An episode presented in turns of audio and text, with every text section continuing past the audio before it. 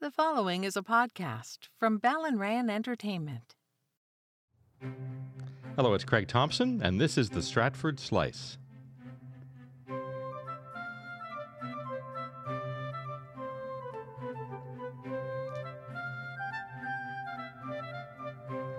As the old saying goes, if it looks like a duck, quacks like a duck, it must be a duck.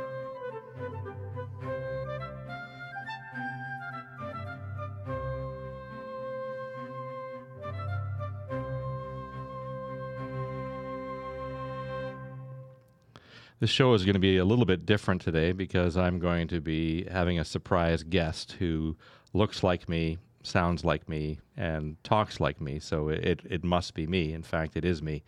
I'm a big fan of, of Michael Moore's podcast called Rumble. Michael is very talented at having a conversation with himself. He can go on for hours and hours, I imagine. Um, I'm not so practiced at that. Uh, so I'm not going to be able to interview myself or ad lib for an hour or whatever time it takes. So I've brought in my old friend and, and colleague, Rick Whelan, uh, who knows almost as much as I do about the stories, and he's going to be my uh, coach or safety net as I uh, go through my the story of my adventures over the last number of decades. I will be your Grand Inquisitor. So fasten your safety belt. Well, I wanted to start off by talking about the whole full circle effect. I started this podcast as something to do uh, uh, during the pandemic, in between making you know major feature documentaries and interviewing people I know and people I, I, I didn't know. And I was thinking about that because I'm from Stratford originally, and I started my career uh, at the local radio station uh, many years ago, and here I am doing an internet radio show called a podcast, Full Circle. And the other interesting thing too is that uh, back, you know, when I was a, a, youngster, I delivered newspapers for the London Free Press, and the building where our studio is now was once the site of the London Free Press Stratford Bureau. And every week I would have to come down, or every day, I can't remember how many times, I'd have to come down and deposit the coins and earnings that I had collected uh, for delivering the newspaper. So that's right on the on the site. So life has a strange way of, of going full, full circle, doesn't it, Rick? It certainly does. Um, when I think of my relationship with you, it started, I believe, when you were still in high school and an usher at the uh, Avon Theater when I was performing with the festival. That's right. So here we are, uh, how many years later, still it's wild going back and forth. Um, I think let's start uh, with your early days, uh, high school. How did you? What did you want to be when you were in high school? Well, it's interesting because I, I think because our family moved to Stratford when I was eight, that sort of laid out a path for me that might not have existed in Sudbury, where we had uh, moved to. Perhaps in Sudbury, I might have become an astronaut or something like that. Because or a were, nickel miner. Or a nickel miner.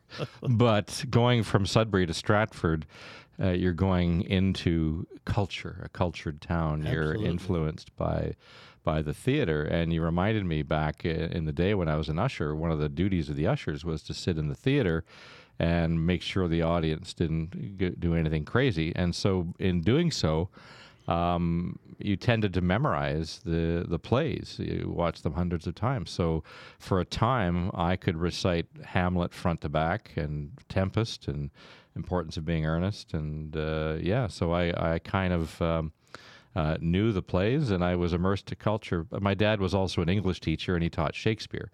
Uh, so I think the fact that I was in Stratford kind of gave me some exposure to um, uh, my future career. But at the time, I didn't view it as a career. It was more like a fun hobby. And curiously, you didn't pursue acting as maybe some people who saw a lot of theater did. You decided at first you uh, you wanted to be a, a, an airline pilot, I believe. Well, yeah, I loved flying, and I wanted to be an airline pilot. I thought it would be a cool thing to do, and I'd actually started when I was working for the London Free Press. I won a prize for being whatever the the most signups of new customers or whatever. And as a prize, they took us all up in an old Lockheed Martin twin prop jet. Uh, we arrived in London. We flew over Stratford. You know, you'd never do that today, but we swooped over our backyard, and uh, my parents could look up and see the plane. And uh, we were taken on an excursion to the London Free Press as a prize. The flight was part of the day. Uh, we went to see the hot type uh, going into the newspaper, how they made the newspaper. I came home with a collection from that paper of the hot lead uh, in one of those wooden boxes. And uh, then they took us out to McDonald's because London was the very first city in Canada having McDonald's. This was like 1973 or something Wow. like that. So we had McDonald's, an airplane flight, and uh, um, the London uh, Free Press Tour. So for me, all of that was kind of fun. And I think not becoming an actor was because I, I was quite shy. Uh, and I think I gravitated towards radio because it's a good place. Well, acting is as well, but uh, I felt like radio was a good place to uh, where I could really be myself without. Yeah. Uh, having a large number of people watching me because when you're an actor, you've got uh, the audience, whereas in radio, you've got nobody. And you've got a great face for radio, too. Oh, thank you. Just you. kidding.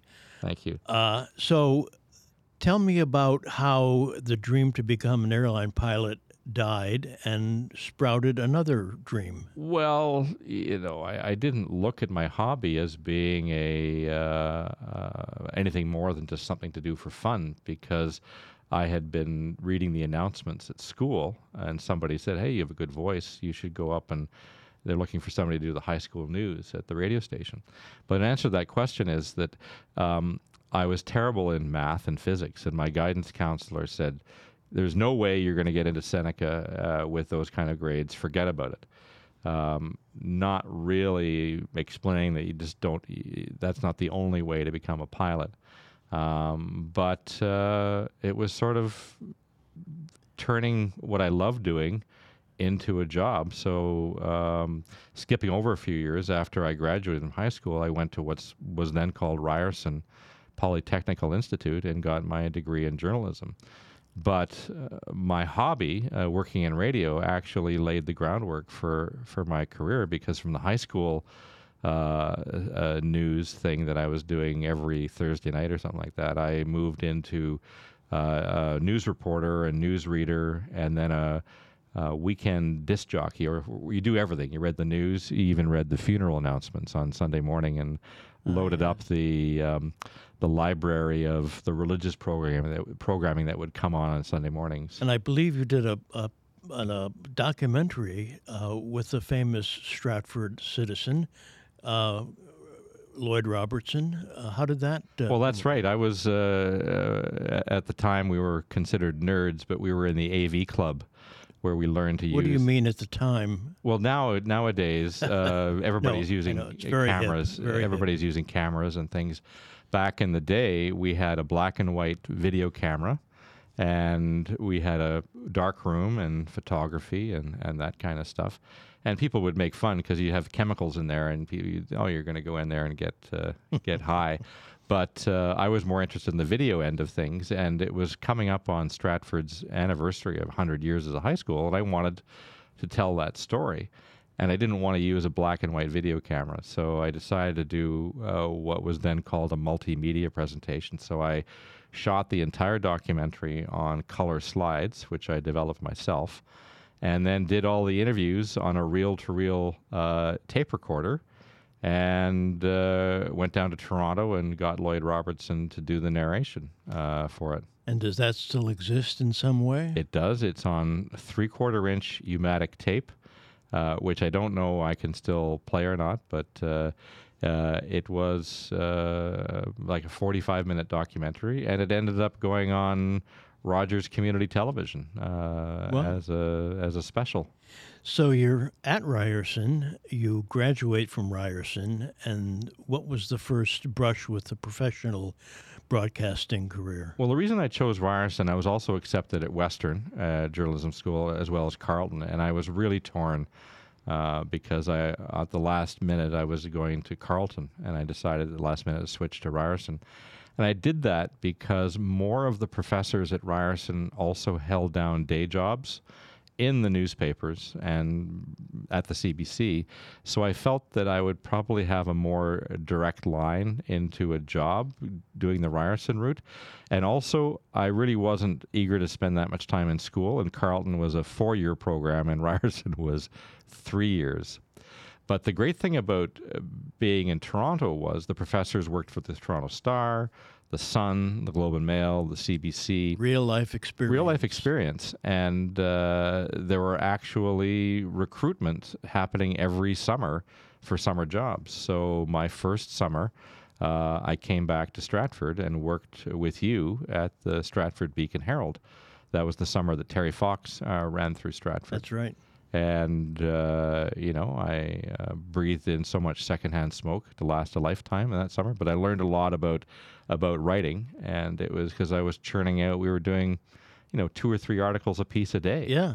It yeah. was a lot of pa- copy Did to you, write. would you did you work at the festival edition at that point? No, I No. didn't. No. Because every every season the fe- uh, Beacon Herald put out the festival edition, which was a wonderful multi-page background of the festival. It was always done in the wintertime uh, leading Yeah, up, and I started my summer placement in April. Oh yeah. So that was uh, my job. We were up on the old building on Ontario Street, and uh, my memory of the I, I was never a smoker in high school, but the smoke is the constant memory. And there was another fellow in the newsroom at the time named Al Zabas, and Al had a, a habit of bringing in a a scraper that you use for uh, drywall plastering, and once every two or three weeks, he would scrape off the nicotine stains off the window and, and throw them out so we could see out. So what the what's the weather out there like? Let me let me scrape the window I know off. it was almost de rigueur to be a smoker in those days, and and if you didn't, you you got secondhand smoke uh, in spades. and a drinker. In fact, one of our classes took place every Friday at the Imperial Public Library, which was uh, next to the Ryerson campus, and our our esteemed professor would take the young recruits from the journalism school down for. Now this is where the real journalists hang out. So we'd go down to the bar, and uh, right. he'd regale us with stories. Yeah, that was the old image, isn't it? The hard bitten, hard drinking, hard smoking, you know, tough journalist. Well, it was true. In fact, when I got into the CBC, it was still prevalent in the day. That was sort of how you you worked hard and you played hard. Yeah. And, uh, that how that has changed. Now Yeah. you work hard and don't smoke Yeah. and stay healthy. Yeah. So I had worked in radio, as I mentioned, in high school as a hobby. So I still didn't take radio seriously. I said, well, if I really want to be a real journalist, I have to go to the journalism, the newspaper track of Ryerson. So I took the newspaper program uh, because I felt that, oh, if I want to be a real journalist, I have to stick with print. So um, uh, I did. Uh, I edited the Ryerson campus newspaper. Mm-hmm. I did that for a, a year. Got a lot of uh, experience doing that. And the next summer, um, I went down to London and worked for a CFPL, which was Channel 10. I did some TV work Yep. there at the time. So I was kind of torn at the time. Am I going to be a broadcaster or or print reporter? What tipped the scales toward broadcasting for you? Well, it didn't. It tipped it towards newspapers because after I graduated, I got job offers. I had applied to newspapers because they were actually paying money. Radio paid nothing, Yeah. right? And if you really wanted, and also newspapers were unionized, and it was like a, a real job, whereas radio was like, you know, you're doing it for fun and you Yeah, should be happy yeah. just getting nothing. Uh, so I had done an internship at the Globe and Mail. I had a pretty good portfolio of print articles. So when I was ready to graduate, uh, I got offered a lot of different jobs from different newspapers across Canada.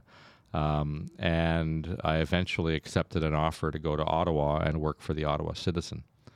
And um, What was your beat then? well, it was features features writing because that was my specialty. I was really Mm-hmm. good at writing long stories. I wasn't very good at writing short short pieces. So I- news. yeah, but I have to step back for a minute because one of the ways I paid my way through Ryerson was because of my radio experience in Stratford. CFRB needed somebody to do overnight news on weekends, uh, the least popular shift in any radio station, and uh, they took my audition tape, thinking, "Oh, here's some guy who must be in his 30s or whatever."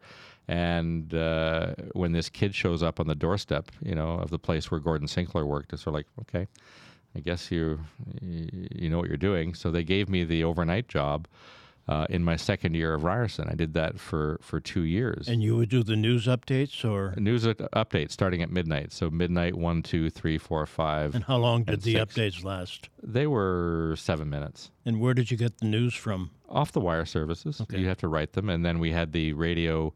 Uh, services coming in, putting the, but I'd done that for years in Stratford at Yeah. CJCS, so I, it wasn't it wasn't except a bigger audience Yeah. and uh, it was it was quite fun. But again, you look back and you pinch yourself because how lucky you were to be working at the time Yeah. when Gordon Sinclair, Betty Kennedy, Earl Warren. These are people that my parents and my grandmother listened to. Yeah. You know, in the Legends of- 1950s and 60s, Yeah. and we didn't have smartphones so i couldn't take selfies or i did you didn't do that kind of stuff so you don't Yeah. have a lot of and, and you didn't sit down and say hey gordon let me get some career advice from you there wasn't there was kind of a you were there but you didn't feel that you belonged in Yeah, some way you were you're an apprentice, and Yeah. they were the masters, and you didn't approach them No. readily. no and also back in that day there was kind of a uh, society was more hierarchical you respected your elders and you speak when spoken to and Yeah. uh, it was a the very different thing, world The same thing goes for theater, obviously. Uh, the British model of theater is very much s- structured, and and the young actors who are just starting out don't dare to approach the the leading man or the the iconic British actor. It's very it's very you know regimented and and much like what you're talking about at the old days of CFRB. Well, it was so much fun. It was so much fun. I didn't get much sleep. Uh, I had to, uh, you know, being a student, you are also partying a bit of time. So I, I think I had to survive on the overnight shifts, uh, you know, popping some caffeine pills and drinking lots of coffee. But it was a great experience. And the, I think the biggest news night that I was there was when the night John Lennon was murdered Oh yeah. and my newscast was the first one to uh, to actually report it. So that was my Wow. uh, news overnight uh, when he was gunned down in Central Park. Yeah. What wire services did you have? The Canadian Press and It's CP, and then we had AP, yeah. And then we had Broadcast News, which sent us the audio from Right. uh, across Canada, and then we, and then we had NBC. Uh, we were an affiliate, so the, in the news business, there's lots of sharing. Yeah. And so CFRB, uh, Standard Broadcasting, uh, subscribed to NBC News. So we would supply news to NBC, and then we would have the right to run NBC reports. So what we had on the night of John Lennon was we had a live report or live recorded reports uh, from NBC Radio uh, from in front of the Dakota. So And that NBC connection, I believe, led to another gig for you. not right then, further down the road, because getting back to Ottawa. So after uh, having fun working at, at CFRB, uh, um, I should tell one other story about CFRB. So my grandmother was a huge CFRB fan, and um, she lived in Alliston at the time, and she like listened to the, station religiously. Like those were her heroes. And when I started working there at, at the age of like 20 or 21, I brought her down into the hallways and uh, looking up at the, the photos of the all the people who are working there. And she just she said to me, uh, you know, the, to, to imagine this is one of the highlights of my life is seeing my grandson work at the same place where all my heroes worked. So it was And, quite. and in uh, her book, you had arrived, I'm sure. oh, exactly! Wow, he's he's doing this. It's funny how that kind of loyalty toward a, a newspaper or a radio is very old school. I'm not sure it, it exists today, but I know uh, I've heard stories that people who didn't believe in the moon landing until it was put in the local paper, Yeah. and then they believed it. There was a s- a, skepticism of any other any other broadcast, but everyone had a favorite station or newspaper. Well, the great thing about CFRB, uh, it, at the time, it was the biggest station, one of the biggest stations in North America. So its signal 1010 would reach all across Ontario and into the United States. So it was it was really Mm-hmm. and uh, that was a Rogers. That's Fred. Fred. No. Uh, no, it wasn't. no, no. Originally, it was CFRB Rogers Batteryless. It Yes, was the first right, that. right. But when I worked for it, it was owned by uh, Standard Broadcast. I Standard see. Broadcasting. It I was a see. corporate. Yeah. Corporate. Rogers had uh, got rid of it a long time ago. Previous to that. So I feel the career fates slowly pointing you toward broadcasting. How did that path go? Well, I was going to get back to the fact that the the CFRB family they really liked the work I was doing, and I, when I moved to Ottawa, I knew there were plans uh, uh, underfoot to open a new radio station in Ottawa because. Standard had a radio station in Montreal, CJAD, a powerhouse. They had CFRB in Toronto, the number one station there, but they had nothing in the nation's capital. The main radio station up there that was doing well was 580 CFRA, and it was the dominant radio in the AM on the AM band. And CFRB said, "Well, we should have a presence in the Ottawa market." So they had this bold idea to open a replica of CFRB and CJAD in Ottawa, call it CJSB and they planted the radio station on the same property as the TV station they owned, which was CJOH, and uh, started a radio station from scratch. And they hired a, a lot of journalists and opened the station with great fanfare in September. Went on the air September 1982, and uh, when they they lured me back from the Ottawa Citizen because I was actually uh, a summer placement. It was a summer program that they hired graduates from Ryerson to to do, and uh, I wanted a more guaranteed long term job, and they weren't uh, guaranteeing us because it was the recession at the time, the 80, 80s recession.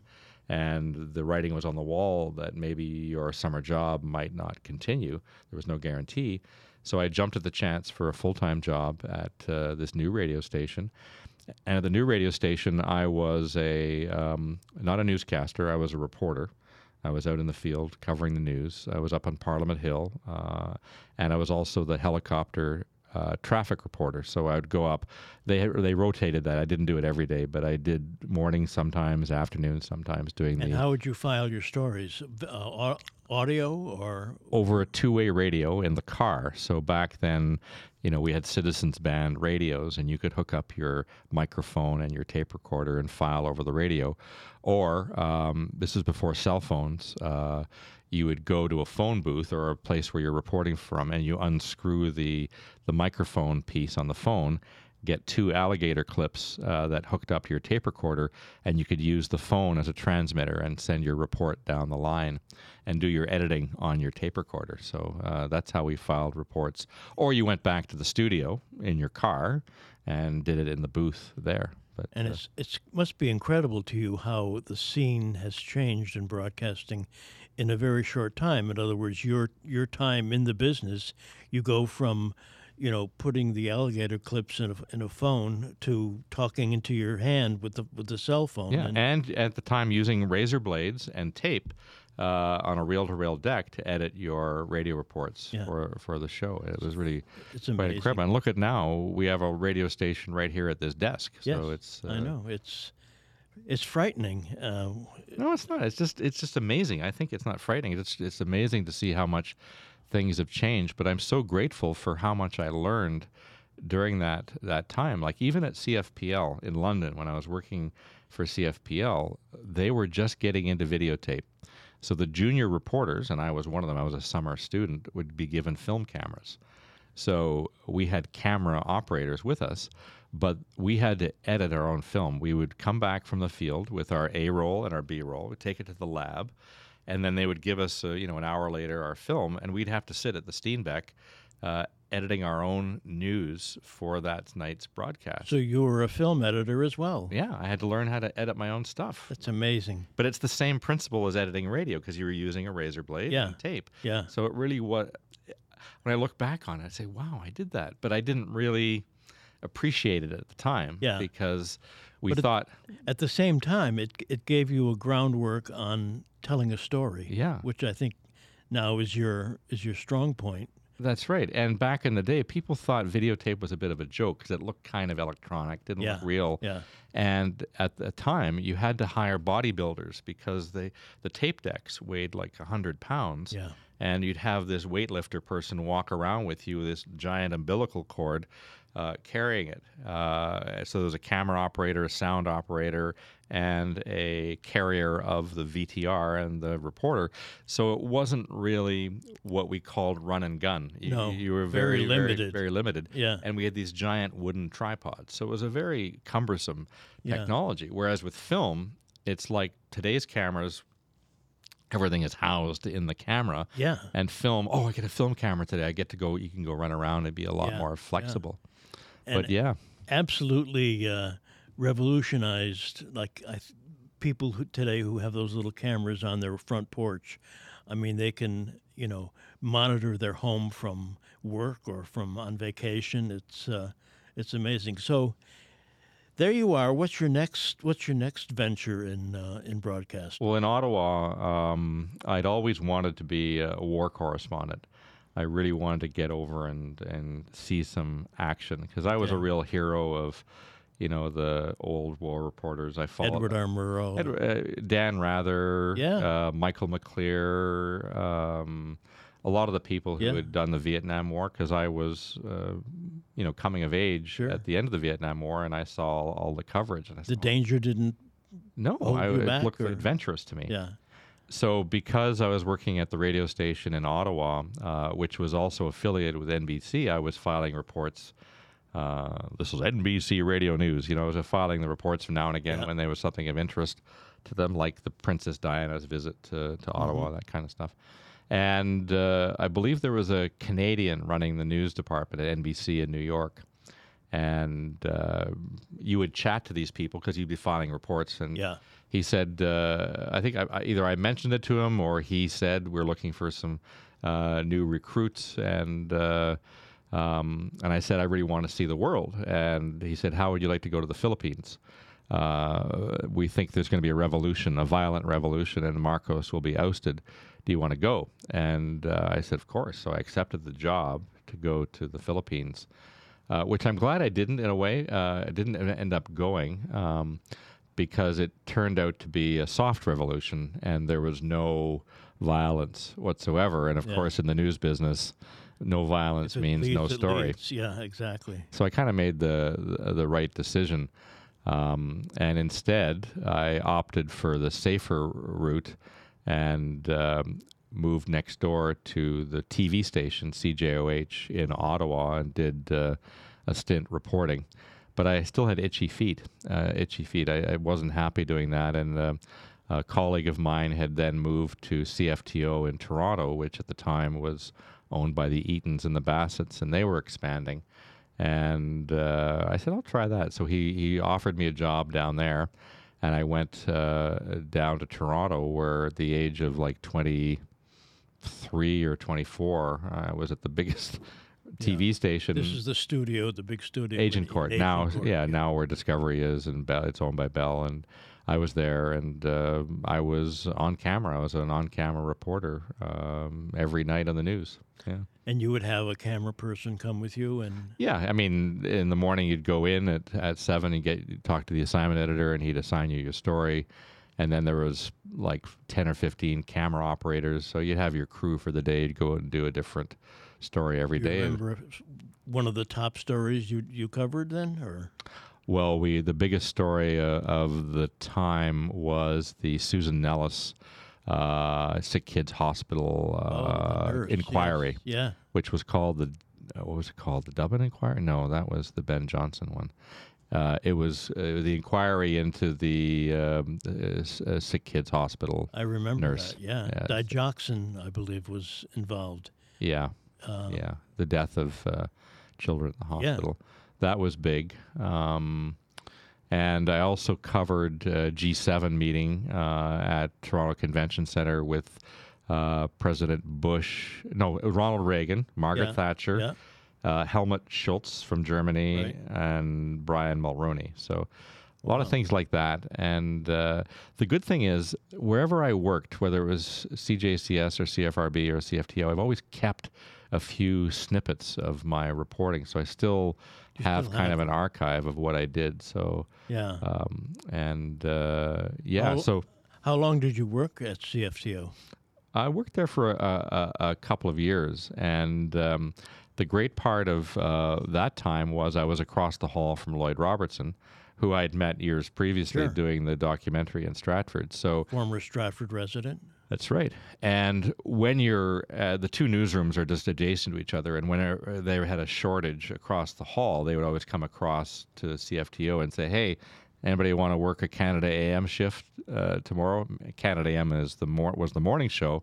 And a Canada AM shift meant coming in at one or two in the morning and working till nine. So And what did that work com- uh, compri- uh, uh, chase producer. So you would write stuff for copy and Okay. and line up stuff for the show. So I did uh, a, a bit of that. And then when you're working for CFTO as the local CTV affiliate, if you get a story that's big enough, it would get on the national news. So. Yeah. I got a lot of uh, every day filing a report. I get the sense that this was a climate uh, of news, the news business, where you had an opportunity to to do almost everything and learn almost everything. It was a huge opportunity because technology had finally made it possible for news to expand. We had satellite trucks. You could do almost live stuff pretty much. It was getting into the live era. But uh, there was, and news was on three or four channels. So there was a, uh, a focused audience, and it was where you had to go for TV news. There was no other choice newspapers, radio, or, or the nightly news. do you think that same those same opportunities are available today? No, and we're seeing today that uh, the media has probably the lowest level of respect it's had in in history. You know, people calling us fake and whatever. It's uh, it's dangerous, and you have people bouncing up on camera behind, uh, especially women reporters, and uh, saying obscenities, trying to ruin their their pieces. And then in the Ottawa Freedom Convoy protests, uh, you know, yelling obscenities at the reporters who are doing their job. So. I, I feel quite lucky at the time uh, to have gone through what I, I did through and what I learned. And sometimes I, I, I wish, oh, I wish I had done taken advantage of that opportunity. Oh, Yeah. wasn't I? Plus, back then there was no such thing as fake news, and that has plagued the the national landscape. Well, we were in the era of Walter Cronkite, Yeah. and Most trusted and- man in America. Yeah, and uh, who was reading the news at CBC at the time? I think it was Knowlton Nash. Yeah. And uh, George Cameron and all those legends from Yes. the, the days. So you respected the people reading the news and you took it as, as, as gospel, and you did feel a sense of privilege because you were you were respected. Oh, my son's working in the news, or my I got a job in the news department. So, but the I was still in my twenties, and I felt like you know, I've reached this level, but I still had that itchy foot. There's more. more. Uh, I wanted to get out and, and see the world. And uh, um, during that time, there was an opportunity for local news reporters to go to Israel. Um, I think it was the Canadian Jewish Congress or one of the Jewish organizations. Um, would every year bring a group of local reporters to Israel. This was just after the Israeli invasion of Lebanon okay. And around the time of Sabra and Shatila, the the camps in Beirut, the massacres there, and the And the did you killing take of- part of that? killing of Clark Todd, the CTV Yeah. reporter. Yeah. Uh, did I take part in that? No. Well, I, I was there as a as a local reporter, so we were brought to Israel. Uh, where they were, it was propaganda, but Yeah. they were Yeah. giving us the story of their legitimacy and why they were doing what they're doing. So they took us around. We'd file reports back to our home stations, and then um, they took us uh, right up to the border, um, and we stayed there. Um, and we went into southern Lebanon with the South Lebanese Army uh, just to see what was going on. And we had to sit on our helmets. We were all wearing flak jackets and helmets. Sit on our helmets because of landmines, and uh, went in on a tour of southern Lebanon around that time. It was quite a risky venture, I can but imagine. yeah, but we did that, and uh, Now, I remember you uh, when you worked at the Beacon, and I remember you when you were the usher at the Avon Theater. But I lost track of you for a while, and then suddenly I turned on my television, and there you were at a Northern Irish cemetery dodging bullets. Well, uh, because I was working at CFTO in Toronto, which is a very when you're in your 20s and you want to have fun, it's it was a very corporate uh, station. Mm-hmm. Uh, it was owned by the Eatons and the Bassetts. Uh, Establishment. yeah, your hair had to be cut above the collar. You know, there was a lot of rules. You know, whatever. You know, there's one day I came uh, my very first week there. I think the owner of the station or the manager of the station came down and. Uh, I felt a tug on the back of my uh, head saying Thompson, hair above the collar.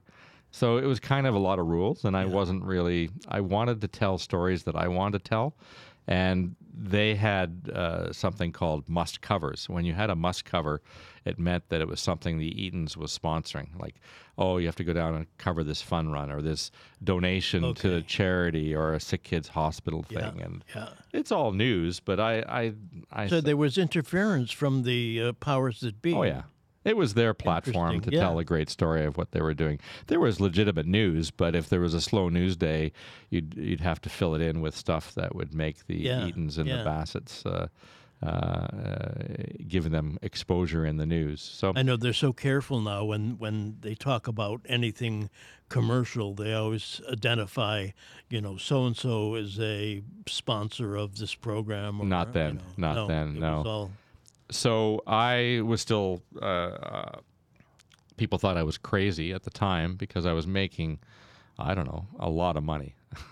I think it was like forty, over forty thousand dollars in the which mid back then was probably over a over a hundred. hundred Yeah, today. Sure. And I said, no, I'm going to go off uh, to Europe.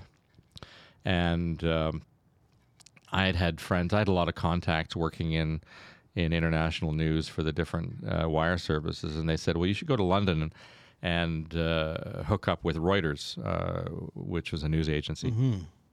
And they had a place, uh, a TV news service called Visnews. And I knew Visnews because Visnews was Reuters' TV arm, and they would supply all the, the TV stations that I worked for with Right. their footage. So I, it's kind of an insider thing. So I went over there and applied for a job and got a job um, uh, at Visnews as a producer and uh, writer and reporter. So I worked there uh, for like a year, year and a half uh, in England, learning a lot about uh, international news. This is at the height of apartheid, so there was a lot of violence going on in, in South Africa, and um, it was the time of the space shuttle disaster. There was a lot of uh, demand for instant satellite news, which Visnews was. Visnews was a satellite Yeah. news agency, so we were really at the cutting edge.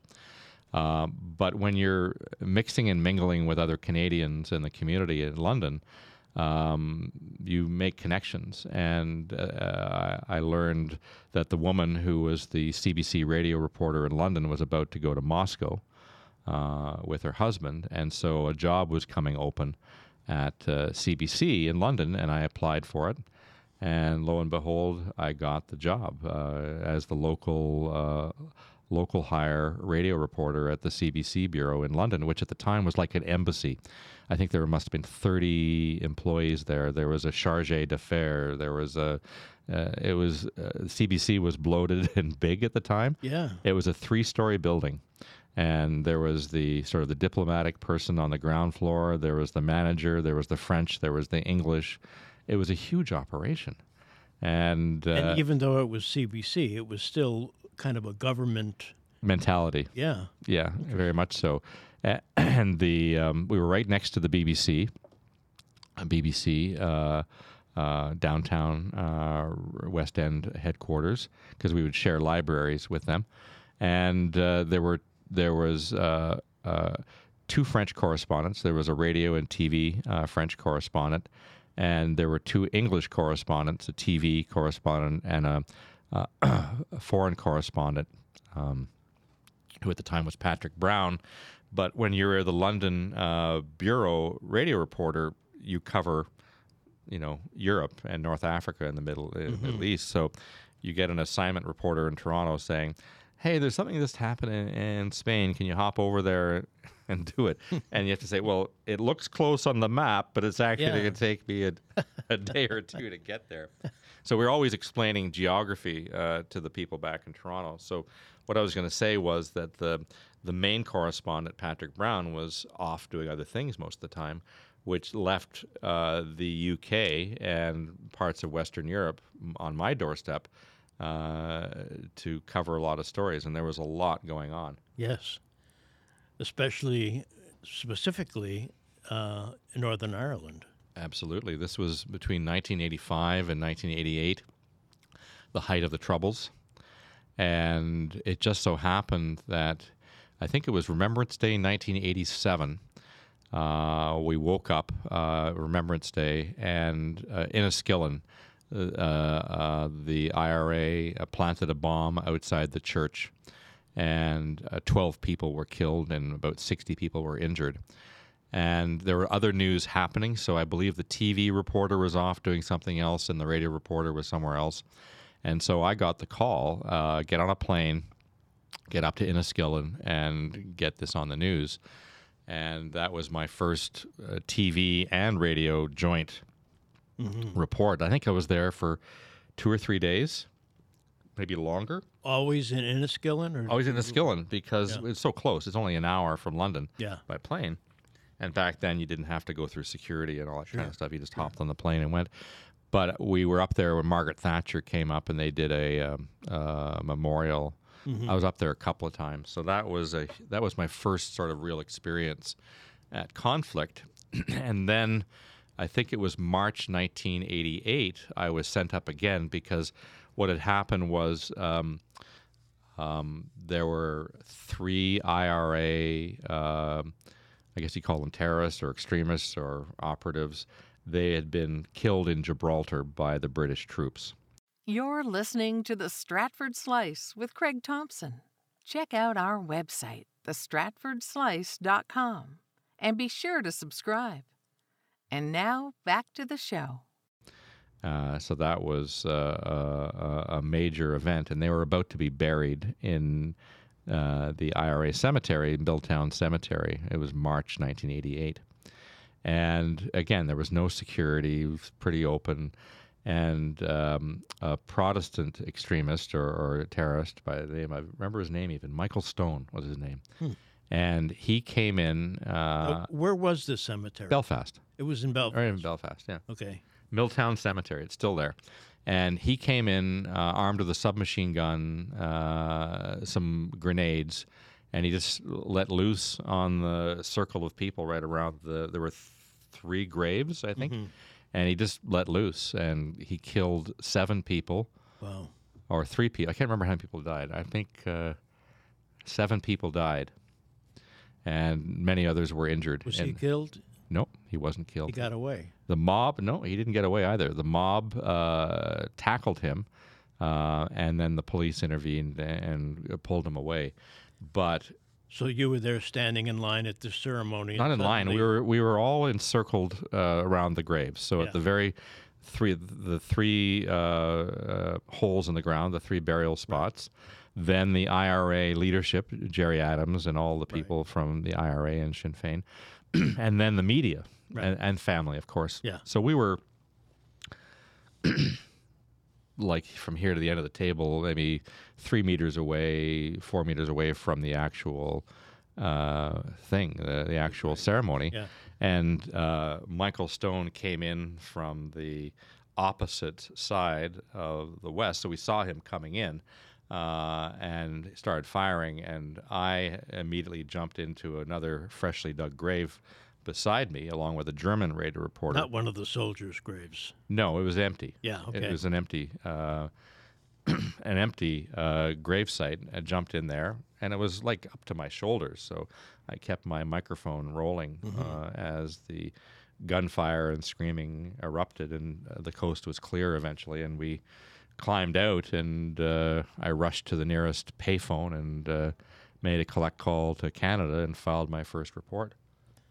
Do you still have that? Mm-hmm. You still have all of the recordings of that? I even have the raw tape of the of the Wow. of the gunfire. Yeah. Were you ever called before? I assume the Stone character was put on trial. No, there was hundreds of media from all over the world. Oh, so Uh, they didn't depend on. No, Yeah. and I was the radio reporter. The, the CBC had a TV crew there, Yeah. but I was the radio reporter. So there was a there was a lot of the troubles were causing a lot of, uh, of uh, giving a lot of news, co- getting a lot of news coverage at the time. Between What was going through your mind when the guns the gunfire started? nothing. I was there to do my job, and I just my first thought was to keep recording Yeah. and watch as much as possible and see what was going on. Because in the confusion of a massacre, you don't really know anything except what you're seeing, Yeah. and uh, piece the story together bit by bit. Now, were you recognized at all for this coverage? No. You weren't given any sort of award or. No, I wasn't expecting an award, and never even thought. I I don't even think today I was doing my job.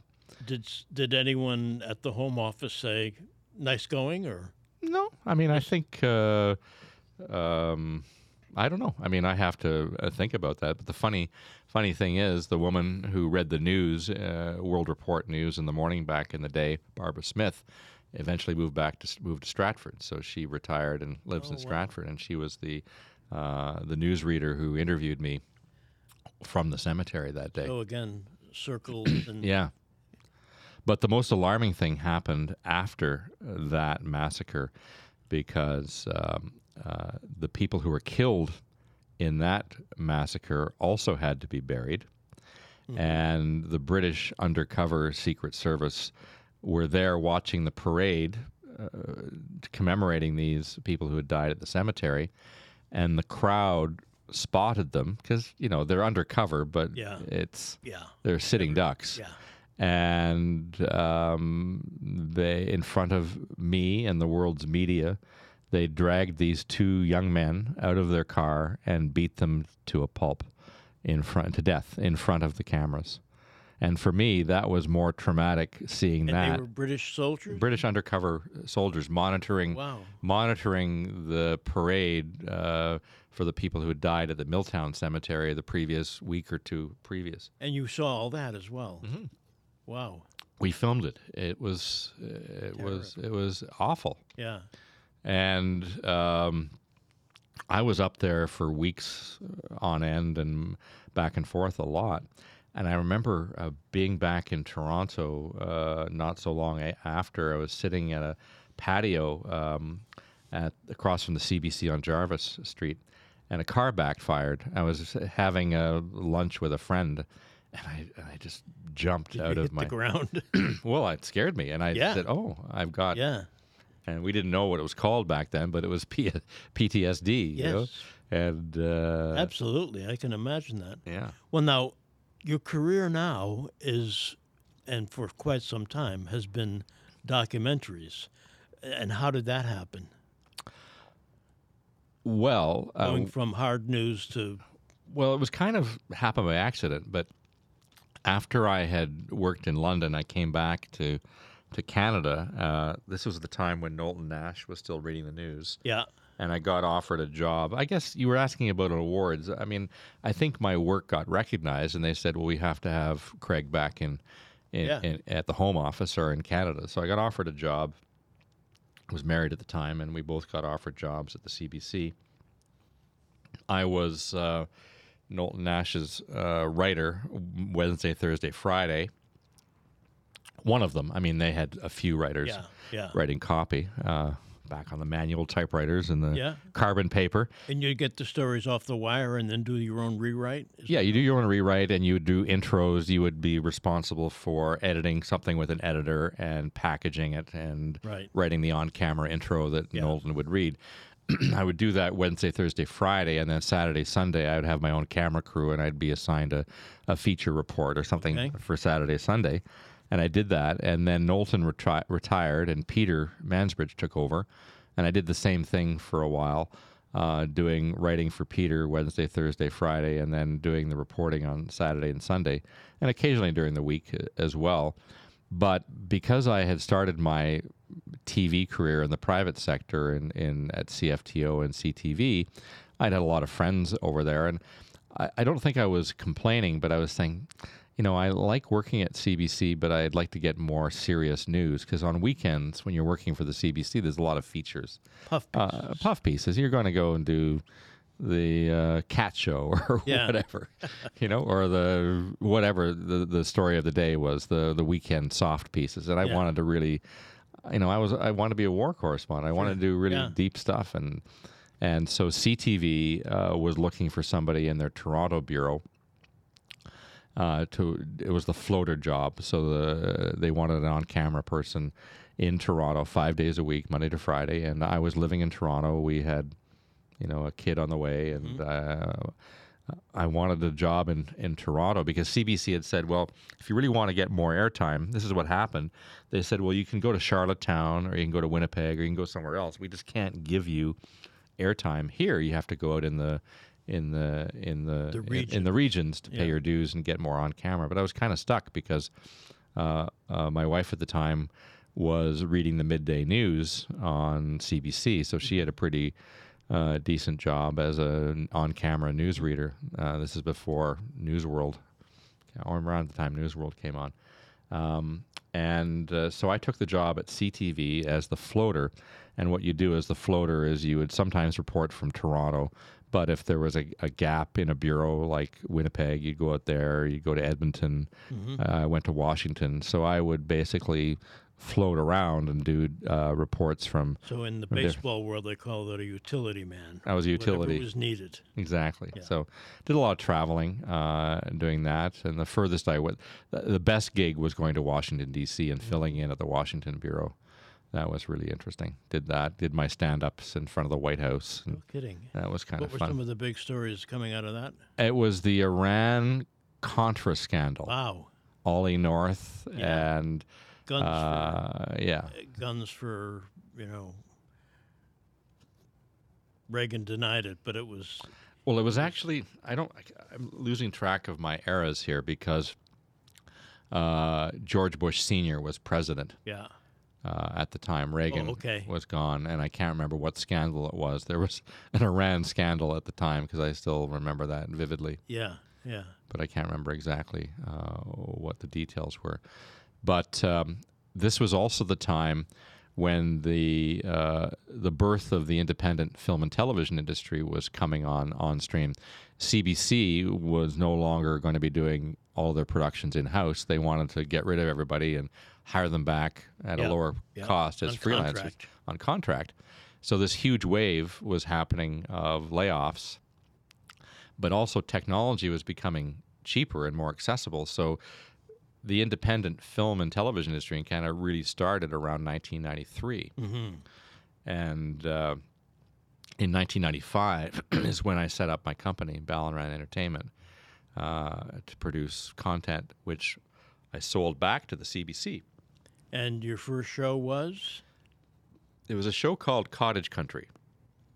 I remember that well. We ended up doing that show for nine seasons, 121 episodes. Amazing. Took a lot of, out of me, uh, uh, including my marriage, because I was hosting the show with my ex-wife or my wife at the time, and Mm-hmm. and uh, I never Not a good idea. Not a good idea. Not a good idea. But uh, and I, I think I had good reasons to do it because I said, well, I want to spend more time in the outdoors, exploring Canada, and more Yeah. time at the cottage. Yeah. And so it was back in the day. Again, there was no specialty TV at the time, and this was just the CBC. Yeah. So we were getting, you know, 100, 200,000, 300,000 viewers a weekend for our show. It was huge. We would get mailbags every week of people writing in for recipes and Yeah. and things like that. So it was the a, cottage the cottage zeitgeist in Canada. it just started. huge, Yeah. You know. Yeah. So it was a magazine show. So by a magazine show, just like a print magazine, you'd have different Yeah. things. So we had a feature, we had a cooking segment, we had a handyman segment, How to we had fix a- the boathouse. we had a humor segment. Yeah. So it was Yeah. a formula show, but uh, we kept it going for nine years. That was nine Amazing. years of my you life, were with it how many years? all years. Yeah, but uh, Oh. you were the fr- uh, I hosted for the first first two years, yeah. and I hosted it for the last year as well. Um, but I, I realized there's more fun and control behind the camera Yeah, than on yeah. camera. and that gave you the impetus to to start your current journey in the documentary world. Well, yeah, because once you have, when you're doing uh, uh, that many episodes a year, you get a lot of experience on how to raise money and how to do budgets and how to produce something. And then I got another show from CBC that they commissioned because of my first show, because it was so popular. And then the the fellow who was the boss of uh, CBC at the time in Ottawa uh, moved, uh, lured away by Michael MacMillan to Alliance Atlantis, and at the beginning of the specialty craze, and he started a channel called History, History, Wow. History Television. And so I started pitching shows to History and Mm-hmm. uh, did shows, did documentaries for them. Um, in the old style of documentaries, when you do narration, Yes, uh, voiceover. voiceover, and did a series uh, for Food Network when they got started, and Home and Garden TV, which I actually shot in Stratford, called the Manic Organic, I remember that too. and then uh, yeah, started doing a lot, uh, a lot more documentaries, and so it sort of was paired with the growth of specialty TV. There was a lot, there was an insatiable appetite for Absolutely. film and TV, and I knew how to make it. Yeah. Yeah. And yeah, I never planned it; it just just happened. Now, bringing us up to the current date, what are some of your pleasant and most successful documentaries you've made over the, the past 20 years? Well, because of the Stratford connection, I got to meet William Shatner because Bill started his career in Stratford on the Right. stage of the Stratford Festival. And uh, back in the mid 2000s, I had this brilliant idea to start a documentary festival in Stratford called DocFest Stratford. And Bill was just getting into the documentary world. He just made a documentary, and uh, I thought it'd be a good way of kicking off the festival and have a screening. Yeah. And uh, through a friend who had worked with him, I called him up. And he's not a guy, he's old school. He doesn't have an agent. He answers his own phone. Yeah. He has an assistant, but he, he takes his own calls. Yeah. And I found out that um, from him that in the two or three decades that he'd been away from Stratford, nobody had ever invited him back on an official basis. He'd never been invited back. Wow. I was the first person to reach out and say, "Hey, Bill, I want to invite you to Yeah. Stratford." So he jumped to the chance, and he came up to Stratford on his own dime, and I put him up in uh, nice accommodations, and we screened his film at DocFest. I think this was in 2008 or What 2009. was that film? Uh, William Shatner's Gonzo Ballet that's right. And w- he was, uh, you know, Bill's a multi-talented uh, uh, uh, uh, artist and performer. He did a spoken word album, um, a spoken word album, and he decided he wanted to create a ballet to go along with it. So he worked with the Minneapolis Ballet Company, and they made a documentary where they paired his spoken word ramblings and his poetry to dance, and he made a documentary. So uh, he came I up here. seeing that. Yeah. I- It's a great little film. yeah. And uh, because he'd been away from Canada for so long, he didn't really realize that there was all sorts of money available to him as a Canadian, Yeah. as a director, and as a star. And said, "Hey, Bill, if you ever want to do any movies, documentaries, Come on up. come on up." So Yeah. he came up, and we went around to broadcasters, and we came up with uh, a film. This was in 2011, I think, called The Captains, because we were trying to come up with an idea, and we said, "Well." I asked him what he wants to do. He said, well, "I really want to. I've never met the other captains of the other Star Treks Right. let's just go talk to them. And so we ca- came up uh, with a film called The Captains, where he would uh, reflect on his life and career, but he'd also explore the impact that being a captain on Star Trek had on the four or five other actors who Absolutely. played the role. And this was back in the 70s after Star Trek got canceled. Uh, Bill went back to Summerstock Theater. He didn't get rich off Star Trek. And when this Star Trek fandom started coming up, he kind of poo pooed it. He says, that that show ruined my life. I'm I'm broke now, and I'm typecast as uh, uh, a starship captain. And Yeah. he did he kind of made fun of, of that show and didn't want to be involved. Didn't want to capitalize. He wasn't proud of it, yeah. Right? He wasn't proud of it. I remember once I, I seeing saw him I think it was a SNL script or a skit, but uh, an av- um, avid Star Trek fan would just pour out his whole soul to Shatner, and Shatner would look at him and said, "Kid, get a life." Exactly. yeah. In fact, that became the name of Bill's book, Get a Life. Yeah. Um, he gradually, when the movies started coming out, the the movies that were inspired by the original series, he started to realize, well, this is a good way of making a buck, and the Yeah. fandom start. But it wasn't really until um, um, Star Trek: The Next Generation with Patrick Stewart that the franchise really Yeah. became sustainable. Yeah. And when Patrick, uh, we interviewed Patrick Stewart in England. Um, when Patrick, because Patrick has a Shakespearean background, just like Sure. Bill. Sure. And when Patrick told Bill that he entered the the Star Trek: The Next Generation with skepticism, oh, this will last for a season, I'll go to something else.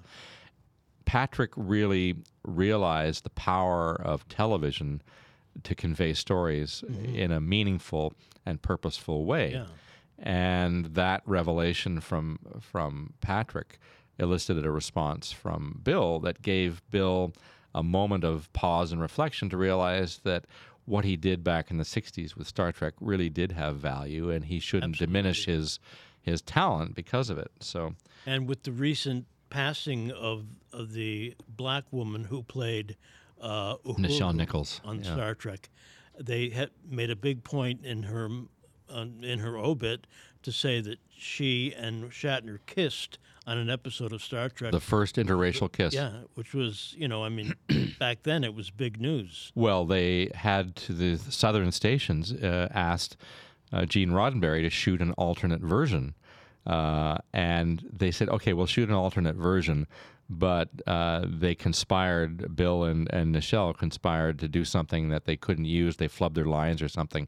And so it went into all the stations. Yeah, good for them. But it's interesting around the captains because anybody who knows Bill, he's a he's a very um, he's a workaholic. Yeah, He's very direct and he's very interesting uh, character. He's he's, he's uh, you uh, made another very successful documentary with him. well. I wanted to st- tell this story about the captains. So we were out shopping our, this captain's idea around to the different broadcasters, and we were out at the Banff TV festival. And Bill had just had a hip operation or uh, some sort of operation where he got a metal rod or something put in his hip. And uh, he was flying home from Calgary International Airport back to Los Angeles. And he went through the metal detector and it went off. And, uh, you know, the gentleman who was the security guard was from South Asia, from India, no knowledge of who this guy was. And Bill is from that era where you know you treat movie stars and TV stars with a lot of respect, and he felt disrespected, and he got sent to secondary inspection. You know, don't you know who I am, kind of thing. And uh, so a few weeks later, I'm down at Bill's um, horse uh, ranch in in Los Angeles, planning out the shoot for the captains because we were successful at Banff and got a broadcaster, and we were ready to start going. And we're sitting around at a picnic table outside of his stables, and he said, "Craig, got some bad news for you. I'm not flying commercial." So we had everything budgeted and lined up. I had all the money uh, organized for flights and stuff like that. And uh, anybody who knows private aviation, you can eat up a lot of money with one yeah. flight. Oh yeah, And so it was going to derail the whole project. So I started, you know, pulling things uh, out of the thin air to try to solve the, the problem because it would have cost almost the cost of the entire budget Oh, to yeah. fly him around. And so uh, the first thing we did, well, Bill, don't you uh, have shares in Priceline? Uh, yeah, I do. Uh, let's call the marketing director of Priceline. So we call the marketing director at that moment of Priceline and say, hey, listen, we have a problem. Bill doesn't want to fly commercial. Can we borrow one of your planes uh, to fly around? Because the captains were in New York. Patrick Stewart was in England. We had to do all of this stuff in four Los or five days. I think was it. Yeah, we didn't have to fly there because Bill Yeah. was there, but we had to fly all over the place. And the fellow from Priceline, the president of Priceline, uh, said, "Let me get back to you."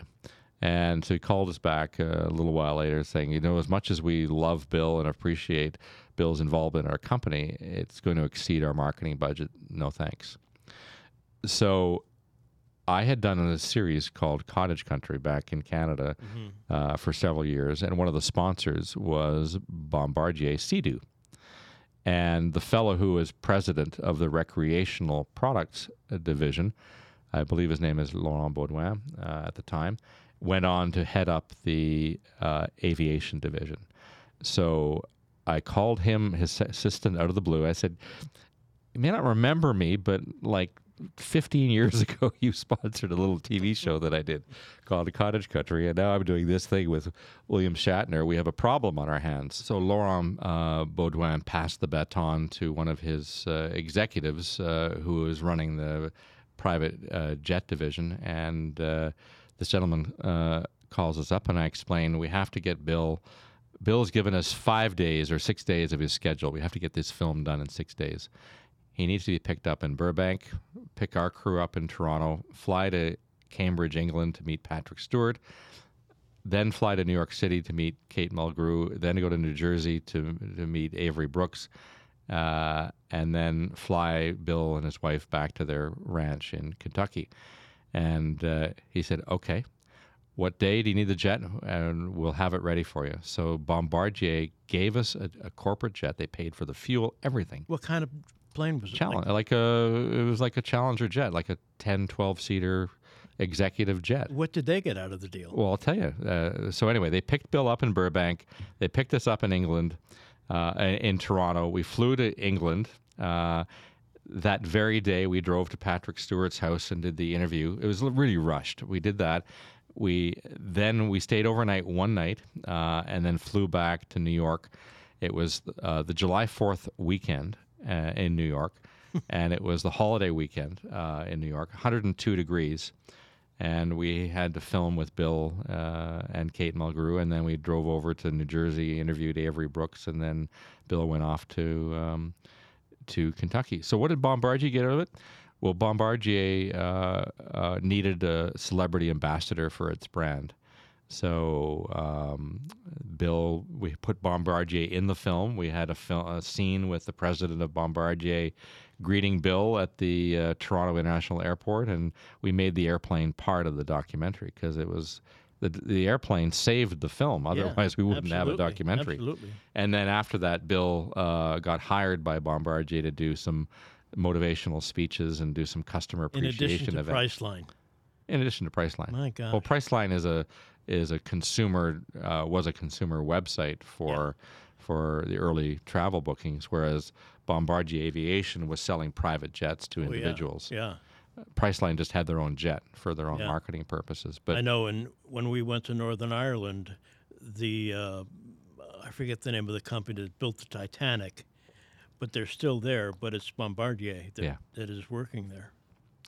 yeah, so Bombardier uh, saved the saved the film, and uh, the film did very well. We sold it to Netflix all over the world, and it did very well. And that led to a follow up film with Patrick Stewart uh, on Star Trek: The Next Generation Yeah. called Chaos on the Bridge. Yeah. and then that led to uh, another film where I, which I wanted to do around the anniversary of Star Trek. Never happened on the anniversary because it took too long to for the broadcasters to make up their mind. But we called the film "The Truth Is in the Stars," and the premise of that documentary was to transport the viewer into the era of Star Trek, mm-hmm. 250 years from now, mm-hmm. wh- when it was set, mm-hmm. and imagine how we might be looking back on the time we're living right now. So, in order to tell that story, uh, we decided that we would get Bill in front of the leading minds and thinkers in the world Yes. uh, of the day. Um, we ended up with fewer than we agreed to. We had a lot of people who had said yes, and we couldn't fit them into the film. But uh, we ended up uh, interviewing Whoopi Goldberg, uh, who was in Star Trek: The Next Generation, who was inspired by Nichelle Nichols uh, in in that role.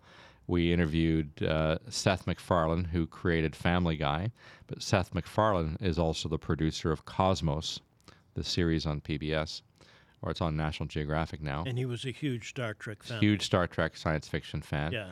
Uh, we interviewed Neil deGrasse Tyson from the Hayden Observatory Right. in New York. uh, Jason Alexander uh, from Seinfeld, who also started on Star Trek, w- worked on Star Trek uh, in a number of episodes. Uh, who else? Uh, Chris Hadfield, the astronaut, Yeah. who Bill had spoken to when Chris was up at the space station. Uh, uh, David Suzuki, uh, talking about the environmental aspect. But the icing on the cake was the chance to meet Stephen Hawking. And that was the almost never happened. It, it, it was not on, it was on. Talking about it's one of his last interviews, I believe. One of his last interviews, he died like six months later. yeah. But it was a What really was that like? it was a delicate negotiation because, first of all, uh, Stephen Hawking doesn't do interviews. You have to submit the questions in advance. Because he has to prepare the answer. Absolutely. Yeah. Uh, so I worked uh, my tail off to convince them to do this. And then, then they said no at first. And I said, okay, I'm in Canada. Can I come to England next weekend to sit down and explain this film to you? And they said, if you're willing to come to England, you can come and, and uh, meet Stephen and meet us. So I flew to England uh, on a This was before the filming. yeah, this is like in 2016, I think, Yeah. or fifth earlier. Yeah, it, it was in it was a few. Um, it was in July, I believe, July of 2016. So I flew over to Heathrow, uh, rented a car, went up to Cambridge, um, met his team at Cambridge University and his office, and I said. It was a typical university professor's Yeah, office. It yeah. wasn't big enough, and it wasn't that exciting. And I Yeah. said, really, this is Bill meeting Stephen for the first time. Can we please go to his house? And so they talked to Stephen, and Stephen said, yes, send him Wow. over. So I went over for lunch to Stephen Hawking's house, which was just across campus, Why do you think he finally said yes to this? because I had a chance to sit down with him face to face. And it was like a monologue because he can't answer. Yeah. Uh, he can answer, you know, pleasantries and Yeah. saying thank you The, so the much. The voice recorder. the- best of luck with the project was what he said Yeah. to me. Um, so I sat there. His assistants were there too. So I was talking to two or three of them as we were having lunch at a table no bigger than this in his in his house. And I told him why I wanted to make the film and why Bill wanted to meet him. The good thing was Stephen Hawking was a huge Star Trek fan. Yes. And Stephen Hawking had actually been on an episode of Star Trek The Next Generation, uh, playing a poker game with uh, Isaac Newton, Albert Einstein. Wow. Uh, yeah, so, and also Hawking had been in the Vomit Comet, you know, the plane where astronauts yes. train. Yes. And he'd never met William Shatner and admired him and agreed to to be interviewed. So what happened was we had to develop the list of questions, Mm-hmm. uh, which I sent over like a month in advance, six weeks in advance. We only could ask eight questions because of the time involved for him Yeah. to do the answers. So we really had a tough time uh, coming up with the questions. We ended up sending over more questions, and we get there. Uh, we fly over with Bill a few weeks later, and uh, we take Bill around Cambridge University and do a beautiful thing. And then we go to the house. And we were told we'd get an hour with Stephen Hawking. Well, it ended up being four hours Wow. because, unbeknownst to us, Stephen Hawking had prepared questions for Bill. So after Bill had asked all his questions, Yeah. uh, uh, Stephen started asking questions uh, of of Bill, and it got into this. It went on and on and on. Yeah. And at the end, as we were wrapping up, Stephen had a, had a real sense of humor, and uh, as they were saying goodbye uh, on camera, uh, uh, Stephen said, "Bill, would you like to stay for dinner?" so, so Bill, uh, I'd love to. So Bill actually stayed for dinner. He invited. I was invited to go along as well, but I chose not to. I thought it was better for Bill just to go there. Yeah. But Bill was really nervous because um, there was this interaction that was prepared Yeah. for the interview, Yeah. and he said to me, Craig, "What am I gonna? What am I gonna do?" Because at this point, Stephen Hawking couldn't speak, I believe. Couldn't speak. It was all computerized. Yeah. And I said to Bill, Bill was doing this one man show at the time. I said, Bill, just pretend it's your one man show to an audience of one. Yeah. And just talk. Yeah. And And that's what happened? that's what happened. And so the next morning I said to Bill, How'd it go? He said, I've, I talked for three hours straight, uh, uh, talking to this guy, and we had lamb stew, and it was just God. wonderful. And uh, I think for Bill, uh, it was one of the most moving experiences of Yeah, his, of his I remember seeing that segment, not Yeah. not the dinner, but the, and he was so he was so taken with his with with Stephen Hawking's presence. Yeah. But we all were. Like of Yeah. all the people I've ever met in my career, having a chance to spend not one day but two days Yeah. with Stephen Hawking, one on one, was like incredible. Yeah, and it was I just can uh, imagine. it was uh, uh, wonderful. So that also sold on Netflix around the world, and it kind of put us into a different league. So since that time, we've been able to work with a lot of Hollywood brands and entertainment Yeah. franchises and, and celebrities. And because of those films I did uh, with Bill, it opened the door to, for example, working with Alex Trebek. Yes. because Alex uh, knew Game knew Bill and knew the captains and and so I wanted to do the same kind of thing with Alex that we did with Bill and the captains, Yeah. uh, where we're not doing a superficial look. We're going behind pop culture to see what the relationship is between pop culture and uh, inf- whether it impacts society, how it influences society, the the relationship, giving you know what we might think is fluff uh, some credibility. Yeah. And game shows were always ridiculed as being, ah, it's time wasting Yeah. stuff. But with Game Changers, we we did the same thing we did with Bill with Captains, where we went into the underlying motivation of the And men, spoke with a lot of the men and women who, iconic personalities in game shows. yeah, to find Monty out, Hall and yeah, Vanna White, Pat Sajak, yeah. uh, Howie Mandel, all those people, not to celebrate the celebrity part of it, but just to get the true meaning of what it meant to them. And uh, it was a very powerful, uh, powerful film.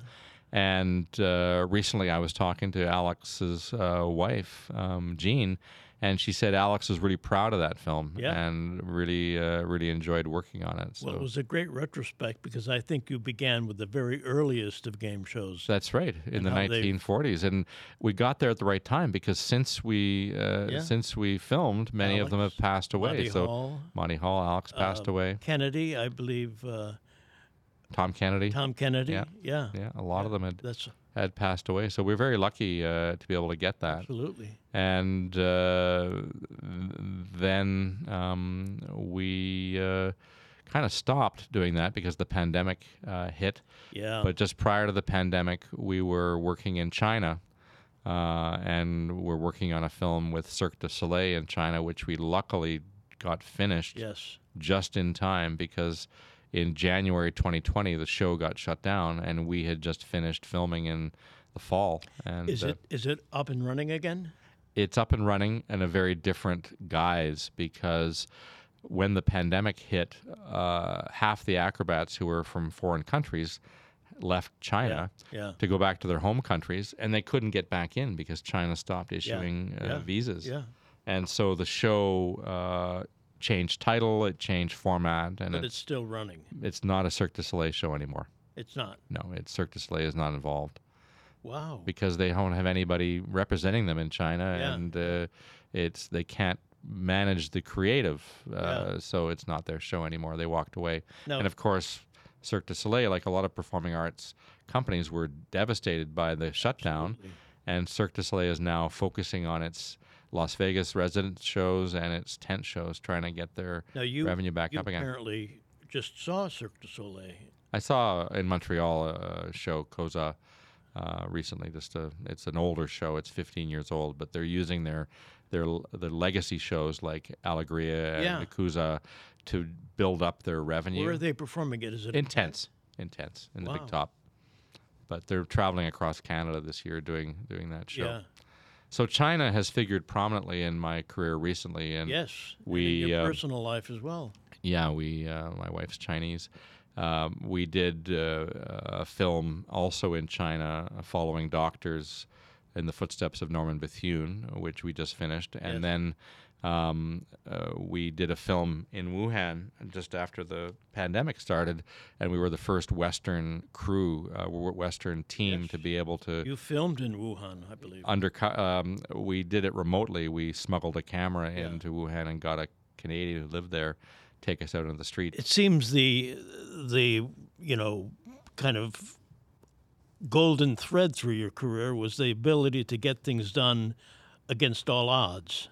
Uh, you know the, the jet plane, getting a jet plane to fly uh, Shatner around, uh, landing jobs that got you in Northern Ireland, and uh, I mean, being a documentary producer is, is I'm sure, it's like being pecked to death by a thousand ducks, as the expression goes. But you managed to uh, persevere and, and survive. Well, I think it's because of the news uh, background. When you're sent out to do a news story, you have to come back with a news story, and you can't take no for an answer. You Yeah. have to overcome all of the problems that you encounter in the field. And if you don't come back, then you don't have a job. Yeah, uh, you don't come back with a story, you don't have a job. Yeah. Um, so you have to always think on your feet. The other thing news taught me was to write and edit in my head, because when you're doing your stand-up, you're you're maybe writing some rough notes on paper, but you Yeah. have to script Yeah. yourself live, yeah, and you have to shoot as if you're editing, because you have an hour or two to edit your piece uh, when you get back to the shop. So that's always be to me. That's been a, a, a talent from news people that I, I really envy, is to stand in front of a camera and extemporaneously speak about a situation without a script, but it all seems so together and so so edited, you know. But you're doing it as you say in your head. yeah it's just i i i it's training and i've used that in in china because i've been to china a lot over the last 10 years and there's a um, uh, we got an award last weekend in Montreal for our film Footsteps in Bethune, uh, Best Director Award, and which is sitting there on the on the desk that gold Yeah. trophy. And the reason we got uh, that award uh, was because we didn't take no for an answer, even from the Chinese, when we went there, because we were sanctioned or given permission by the Chinese consulate in Montreal to do this film, following Montreal doctors. But there are different levels of government in China, and some are more sensitive than the others. So the places we were going, following in the footsteps of Norman Bethune, are sensitive politically, militarily, and Yeah. and culturally, and they don't really encourage foreigners to go to these places, let alone foreigners with a film crew. Yeah, Yeah. So we uh, were not allowed to go to these places, but we showed up anyway. So in the one place, yeah, this is this is the funny story. In this is why I think I got the best direction. We got the best direction awards because we didn't take no. But Norman Bethune in 1953, his body was transferred to a bigger city called Shijiazhuang, which is a major military uh, city just outside of Beijing, and it's a big military cemetery. And uh, we were told prior to arriving that we couldn't go there, but there's nobody preventing you from hopping on a plane and booking a hotel and going there. So we showed up at the hotel and uh, camera in hand. well, where cameras were packed away. yeah, And uh, the police called our local, our, our producer, our Chinese producer who was with us, and and uh, the hotel answered to the police and said, "No, no, these are nice people. They're here from Canada. They're doing a nice story." and so what happened was, instead of uh, kicking us out of the city, they went the extra length um, because we said we were sanctioned by the consulate. Yeah. They didn't want to. They take our word for it and get in trouble for Yeah. preventing us. I Yeah. said, "This is the main. This is where Norman Bethune is buried. We can't finish the film without this scene."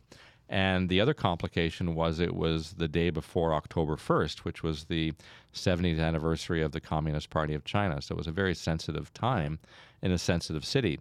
So what they did was they sent these two young PR people down from the local government and they closed the museum and the graveyard, allowed us in for a couple of hours to get all the footage we want, and then helped us carry our bags back to the train and ensured that we got back on the train to, to Beijing. But uh, without that scene, we wouldn't have had the closing scenes of the, the film. And you just can't, yeah, without risking your life, of course. I would never do that. Right. But you have to find a way always to get what you need to make your film. And most people don't understand that because most people, some people might think it's pushy, Yeah. but it's not. You're you're actually getting what you need to do Yeah. your job, and if you Yeah. didn't, you're not going to have have what you need to make the film. Craig So- Thompson, no is not an option. I don't think of it that way though. I just I, I know what I want to see on Yeah. the screen, and you just have to Sure. do it. And here we are now. Our our company has celebrated its 27th anniversary a few weeks ago, Amazing. and uh, we're still trying to find our way. It's still not easy, No. but No. uh, If it was easy, everyone would be doing it. that's right. But uh, anyway, it's been great chatting with myself. Yes. It's very enlightening. I've learned things about you that I, I didn't know. Uh, so, congratulations. Well, thank you. I'm not uh, I'm not Michael Moore. I can't talk to myself for an hour, but I w- really am grateful for you uh, to be my foil. It's been my pleasure. Is that the word foil? My uh, my uh, the Your- Shakespearean your, term. Uh, your biographer. Rick, thanks a lot uh, my pleasure. for allowing me to be my guest, uh, Yes. on my own guest on my own podcast. And it does quack like a duck. Thanks a lot. You've been listening to the Stratford Slice with Craig Thompson. For more episodes, check out our website, thestratfordslice.com, and be sure to subscribe. The Stratford Slice is produced by Ballinran Entertainment, Southwestern Ontario's number one digital media studio. If you have a great story to tell and want to be on the podcast, please reach out to us through our website, thestratfordslice.com.